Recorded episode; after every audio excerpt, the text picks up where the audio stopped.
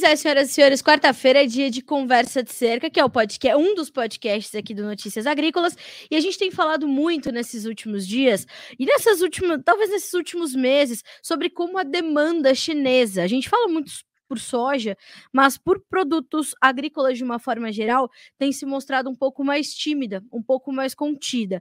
Isso é reflexo de um conjunto de fatores e é, a gente precisa entender o, o, o tempo que isso vai durar, ou se é uma mudança definitiva, se é realmente um processo de transformação ou se é uma fase que a China está vivendo.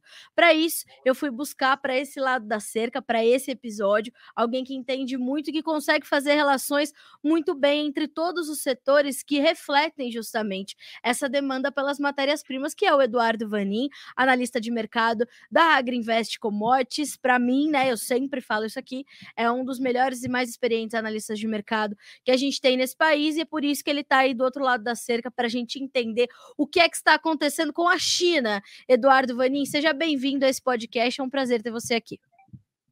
Eu vou começar já coçando a, ca a careca, tá bom? Você achou que eu ia te chamar para uma coisa fácil. Eduardo Vanin, quanto é que fechou a soja hoje? Esquece, meu amigo, esquece. Ah, isso aí é mole, né? Só olhar ali, ah, rompeu o gráfico não sei das quantas e etcétera. Eduardo, me diga uma coisa. A gente está passando realmente uma transformação profunda na China ou é uma fase que os chineses estão vivendo e a gente vai ver as coisas voltarem à normalidade? Quando eu falo normalidade, é uma demanda crescente, é, números que surpreendem. Como é que você está analisando a China nesse momento? Bom, se, se a gente olhar pelo desejo dos chineses, é de que é, é voltar ao normal, demanda grande, um setor de construção pujante, criação de vagas de trabalho acima da, da oferta de trabalho, salários para cima, renda para cima e bora comer carne. É, essa era a China que a gente costumava ver aí até, até pelo menos aí o início da, da era Trump, vamos dizer assim. Mas agora, depois do Covid, muita coisa tem mudado, a gente viu altos e baixos e agora dois mil e vinte e dois foi um ano de baixo mais do que alto, onde margens ruins da suinocultura e menor, menor a, a produção e a venda de rações menores também, menor esse ano, uma contração de janeiro a, de janeiro a junho desse ano de mais de quatro por cento quando se comparado ao ano passado, que foi um ano mais fraco. E tudo isso acaba impactando no setor esmagador lá na China e aí a demanda por soja menor. Inclusive, essa semana tivemos as importações de soja, é, não chegou a oito milhões de toneladas, e geralmente julho é um mês, é o mês mais forte do ano. É, nós, nos últimos cinco anos, de dois mil e dezessete a vinte e um, as importações da China no mês de julho, recebimento, é uma média de mais de nove milhões de toneladas. E, é, quer dizer o quê? Que a China compra bastante entre maio e junho. Só que esse ano foi diferente, claro, porque também o Brasil teve uma quebra de safra, mas a demanda da China é muito ruim nesse momento. É, então, é, a China está no meio disso tudo, onde nós temos aí o zero Covid, é, margens ruins, e importações esse, nessa temporada vão ficar aí perto de noventa milhões de toneladas, que é o menor número aí desde dois mil e dezoito, dezenove. Vanin, os hábitos dessa forma dos chineses vão mudar meio que definitivamente? Quando a gente acompanha, é, eu acompanho muito, né, as suas, as suas análises de mercado e eu gosto muito de, de, de acompanhar as relações que você faz, né? Sempre trazendo alguma informação complementar, como, por exemplo, uh, alguns restaurantes reportando compras de embalagens de tamanho menor, que indica que, além das pessoas estarem comendo mais em casa, elas estão comendo em porções menores porque estão buscando economizar e tudo mais. As, as ações das indústrias alimentícias, ou dos grandes grupos alimentícios, uh, perdendo muito forte no mercado de ações. Uh, quer dizer, os sinais são muito claros de que os hábitos dos chineses estão mudando e essas mudanças são definitivas? Bom, vamos lá. Esse é um, não sou eu que estou falando, é, são as empresas na China se adequando ao novo momento, como você bem falou. No caso, foi a Dao Daoquan, é uma empresa que esmaga e compra óleo e envasa. O mercado dele, dessa empresa, é, era restaurantes. e cadeias de fast food, etcétera e tal, que são os grandes consumidores de óleos vegetais. E agora a empresa se adequando a essa nova realidade, que é que são pessoas comendo mais em casa. E ela reduziu o tamanho das embalagens e agora está tentando falar mais com o consumidor. É, nos rótulos dele já estão vindo algo mais voltado à saúde, ao bem-estar da, da, da pessoa, enfim, esse tipo de, de comunicação. Mas mostra que a empresa está tentando se adequar a essa nova realidade, que é as pessoas ficando mais em casa. E, claro, isso acaba impactando e, e está impactando negativamente o consumo total de alimentos na China e também o setor de carnes. Importante falar que essa semana também, outro segmento muito importante, que é o turismo, e aí tem uma história muito triste, que é a ilha de Sanya, uma ilha é, turística. Muitos chineses vão lá no, no verão, e agora a ilha está com Covid. Na semana passada, um caso, depois de dois dias, cento e sessenta casos, final de semana que passou, mais de seiscentos e poucos casos. E aí os turistas não conseguem mais sair da ilha e nem sabem quando isso vai acontecer.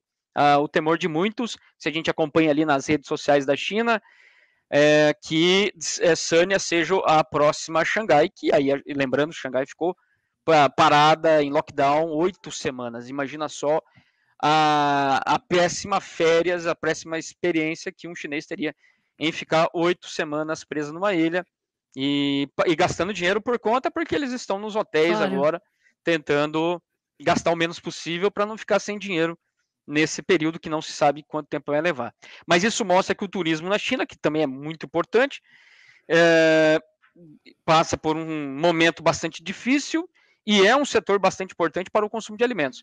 Há um estudo na China que mostra que o, o turista ele consome um vírgula sete vezes mais alimento diariamente do que uma pessoa em seu dia a dia normal. Certo. Muito importante, portanto, para consumo de alimento, carne, bebidas, etcétera e tal. Então, realmente, pegando esses dois exemplos, de Sanya e da Daoquan, aí nós temos é, uma ilustração do que está acontecendo na China nesse momento. Vanin, te preocupa, uh, ou, ou melhor... É, desde que o, a pandemia começou e depois desse, desse, esses novos surtos sendo registrados esse ano, com esses lockdowns bastante severos, essa política de tolerância zero e tudo mais, isso tudo tornou muito mais difícil fazer análises sobre os, os hábitos de consumo, sobre as projeções de demanda, de compra, de que forma que a China vai fazer suas compras, não só de soja, mas de outros produtos. Tudo, a, a pandemia deixou essa, essas análises todas muito mais nebulosas e, portanto, o mercado muito mais nervoso? Com certeza. Hoje, hoje falar, até o U S D A tem, ele tem, é, vamos dizer assim, revisado continuamente a, a demanda da China para importação e esmagamento de soja para baixo. Lembrando que começou olhando, é, projetando a importação da China em noventa e nove milhões para essa temporada que vai acabar, vinte e um, vinte e dois, e acabou... E a última, o seu último número é de noventa milhões de toneladas.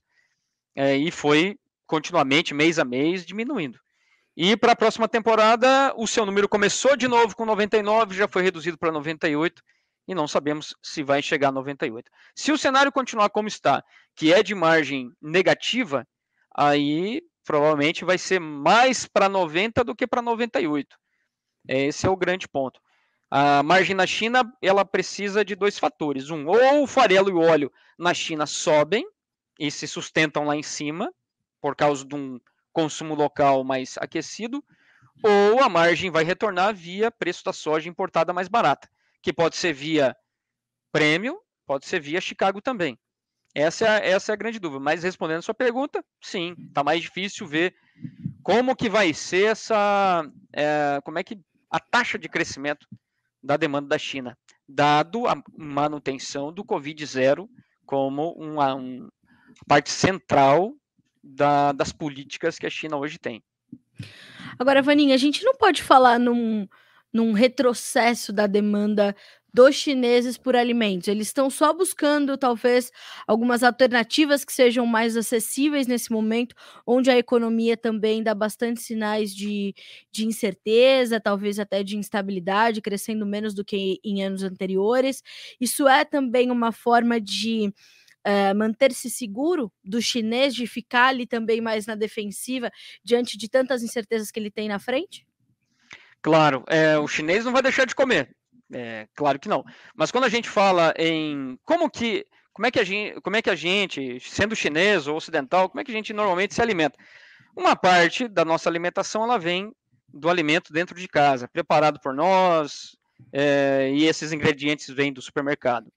Esse tipo de alimentação, a cadeia dele é mais curta, é só a gente pensar, você corta o restaurante. E ao cortar o restaurante, você diminui duas coisas, tamanho das porções e desperdício.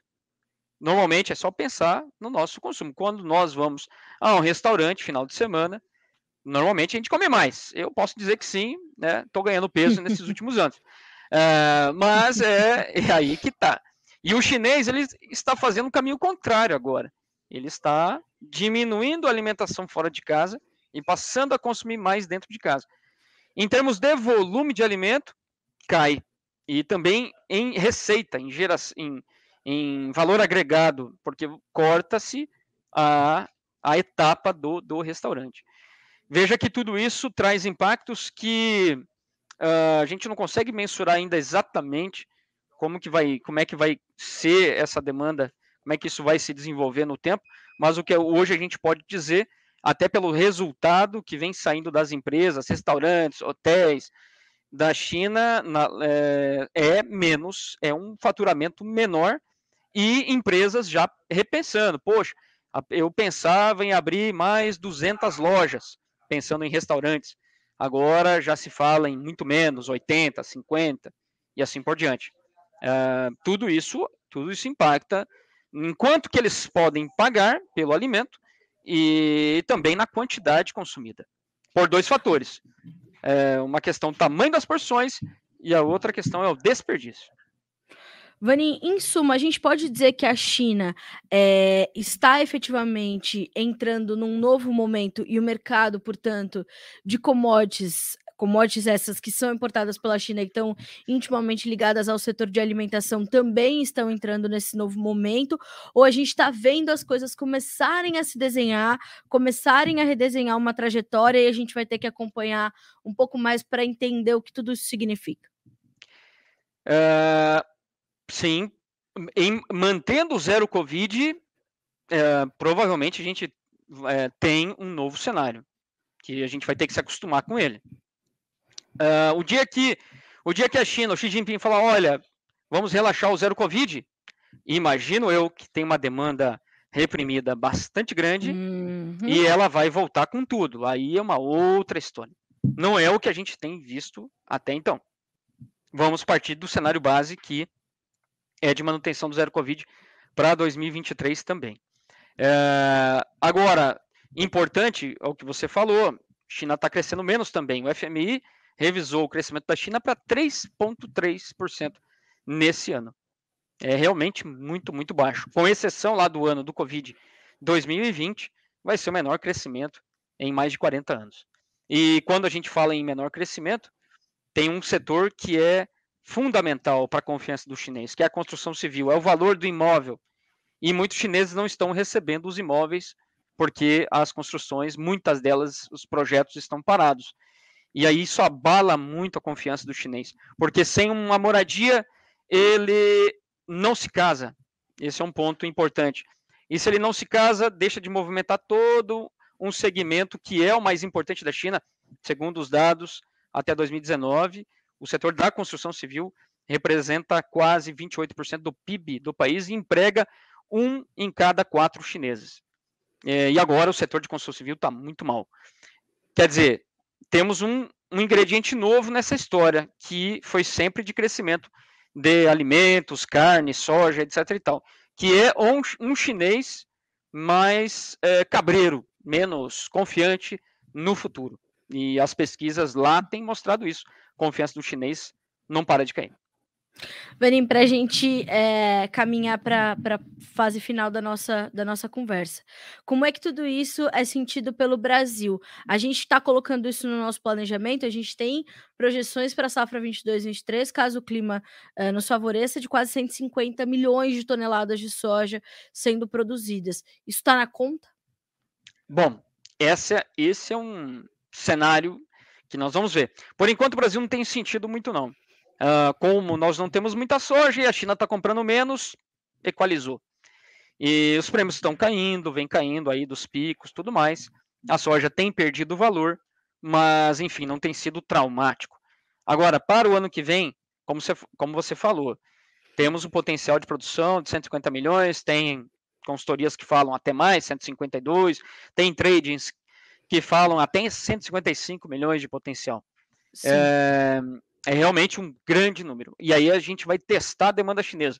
Porque o Brasil, com uma produção desse tamanho, vai ter que ter um programa de exportação de noventa até noventa e cinco milhões. Sim. Nosso maior programa de exportação tá bem menor, foi bem menor do que isso. E aí, durante os meses de março até agosto, o Brasil vai ter que exportar mais de setenta milhões de toneladas, setenta e sete milhões, algo por aí. Vai dar uma média mensal de quase treze milhões, doze mil e setecentos, entre doze vírgula cinco a treze milhões de toneladas sendo escoados durante os meses de março até final de agosto. Quer dizer, duas consequências. Uma, nós vamos empurrar soja lá para o destino. Se o destino estiver aquecido, ok. Uh, se o destino não estiver aquecido, pressão nos prêmios lá no destino e pressão aqui na origem também. Segunda consequência, uh, provavelmente o Brasil não vai dar espaço para os Estados Unidos ser, é, é, voltar ao mercado ou permanecer no mercado vendendo a partir de fevereiro, como foi esse ano. Por que que os Estados Unidos vendeu bem entre fevereiro até esse momento? Porque o Brasil ficou caro, o prêmio aqui disparou em plena safra, e aí os Estados Unidos entrou no radar. Provavelmente, numa safra boa desse tamanho, é, isso não vai acontecer, e aí o Brasil vai ocupar uh, o programa de exportação da China a partir de fevereiro. E, e aí fica difícil para os Estados Unidos manter um programa de exportação. Quer dizer, o programa de exportação americano ele tem que andar muito rápido até a entrada da safra brasileira. Isso depende muito do quê? Do ritmo de vendas do produtor americano e também as tradings lá nos Estados Unidos que fazem esse papel de antecipar, por exemplo, uma queda nos bases lá no destino. Vamos vender na frente, depois a gente origina, porque vai cair uhum. e a gente vai, a gente vai é, estar num direcional de prêmio para baixo. Isso também pode acontecer. Mas veja, é, são duas consequências da safra brasileira. É, uma é uma China muito bem suprida de soja e a outra uma, uma, uma, uma inabilidade dos Estados Unidos em concorrer com o Brasil a partir de fevereiro, tendo uma safra desse tamanho, um programa de exportação de mais de noventa milhões de toneladas. Vanin, a verdade é que, né, agora sim, para concluir, a gente vai começar uma safra dois mil e vinte e dois, vinte e três para o Brasil. Nos americanos a gente já tem é, safra, safra em andamento, mês bastante importante esse em que a gente está para a conclusão e a definição da produtividade americana. Quer dizer, a gente vai começar uma safra dois mil e vinte e dois, vinte e três com vários é, pontos em que a gente não observava em outros anos, né? Ah, sim, sim. Essa questão da demanda ficou bem difícil. E agora, não tinha é, va- poucas variáveis para a gente acompanhar. Tem mais duas esse ano, que é a questão aí da Rússia com a Ucrânia, até quando isso vai, como é que vai ser essa questão do escoamento dos grãos lá. É, e tem uma outra grande questão, que é essa visita da Pelosi, a líder dos, do, do, da Câmara dos Deputados dos Estados Unidos, na semana passada, e realmente a relação entre China e Estados Unidos, que não dava nada boa, entra numa fase desconhecida.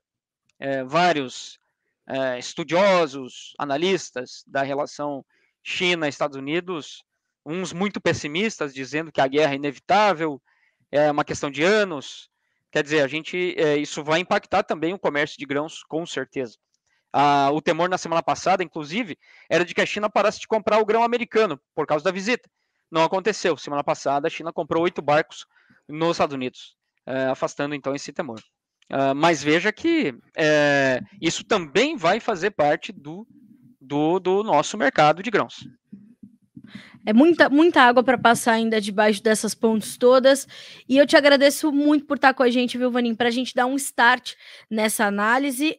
é, aqui, né? Embora a gente já tenha, esteja fazendo isso nas nossas entrevistas de mercado, e você faz diariamente na Agrinvest, como eu sempre chamo aqui o nosso público para acompanhar o blog de vocês, o inteligência ponto agrinvest ponto a g r ponto b r, onde tem insights ali de vocês que vivem o mercado. Então, obrigada mais uma vez por estar aí desse lado da cerca, trazendo explicação, esclarecimento, e principalmente sendo o farol aí para essa estrada que a gente vai começar a percorrer com a chegada do início da nossa, da nossa safra, e a gente vai estar junto mais vezes, viu, Vanin? Obrigada mais uma vez. Beleza, obrigado, Carla. Obrigado a todos. Bom, senhoras e senhores, com esta entrevista que fizemos com o Eduardo Vanin, analista de mercado da Agrinvest, um grande especialista em China, a gente deu início a uma pequena série que a gente vai fazer aqui no Conversa de Cerca, que é um especial China, para a gente justamente entender essas transformações todas. A gente começou com essa questão da demanda por alimentos. A gente vai aprofundar um pouquinho isso, entendendo essa questão das possibilidades de novos lockdowns. Vocês viram o Eduardo Vanin trazer essa, essa informação dessa ilha é, que tem no seu forte o turismo, e por isso é, traz bastante preocupação quando a gente pensa num lockdown é, e muitos turistas nesse momento lá presos na ilha sem saber quando poderão sair, relatando inclusive já falta de comida em hotéis, falta de comida em restaurantes. É uma situação é, que ainda reflete, né? Ainda a gente tem a memória daquele início da pandemia, lá em dois mil e vinte, dois mil e dezenove, quando a gente começou a ter esses lockdowns mais severos. Esse ano, a gente já viu a província de Xangai, né? A cidade de Xangai, que é a mais populosa da China, ficar oito semanas em lockdown total e completo, as pessoas dentro de casa, ninguém entra e ninguém sai, todo mundo onde está. E isso tudo, claro, que afeta não só a questão econômica, a questão financeira, a questão de hábitos alimentares, mas afeta o psicológico das pessoas, né? Onde quer que elas vivam, e aí os impactos vão ser condizentes com as suas rotinas. Então, isso vai impactar numa série de outros fatores. A economia da China está crescendo menos, os hábitos alimentares estão mudando, o que não quer dizer que os chineses estão parando de comprar, mas os hábitos estão mudando, e tudo isso impacta na cadeia do agronegócio. Tudo. E a gente não está falando só de comida, a gente está falando de uma série de cadeias de produção, distribuição e abastecimento. A gente tem a questão logística, que está no centro dessas discussões, a gente tem as questões todas de saúde pública, a gente tem as questões de economia e os impactos para a economia global. Então, a gente vai fazer uma pequena série aqui no, no Conversa de Cerca, que vai ser o nosso especial China.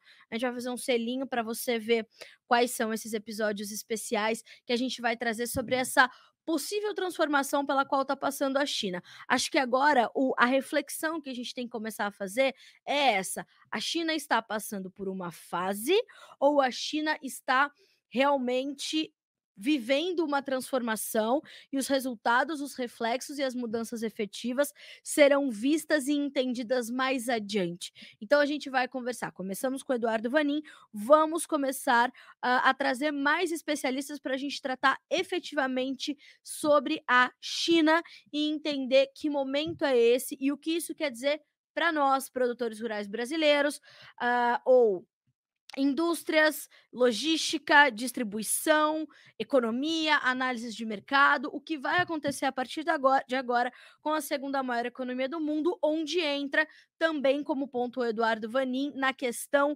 de geopolítica, relações mais uma vez estremecidas com os Estados Unidos, desde que Nancy Pelosi, que é a presidente da Câmara dos Representantes dos Estados Unidos, o que equivale para nós aqui a Câmara dos Deputados, visitou a ilha de Taiwan, né?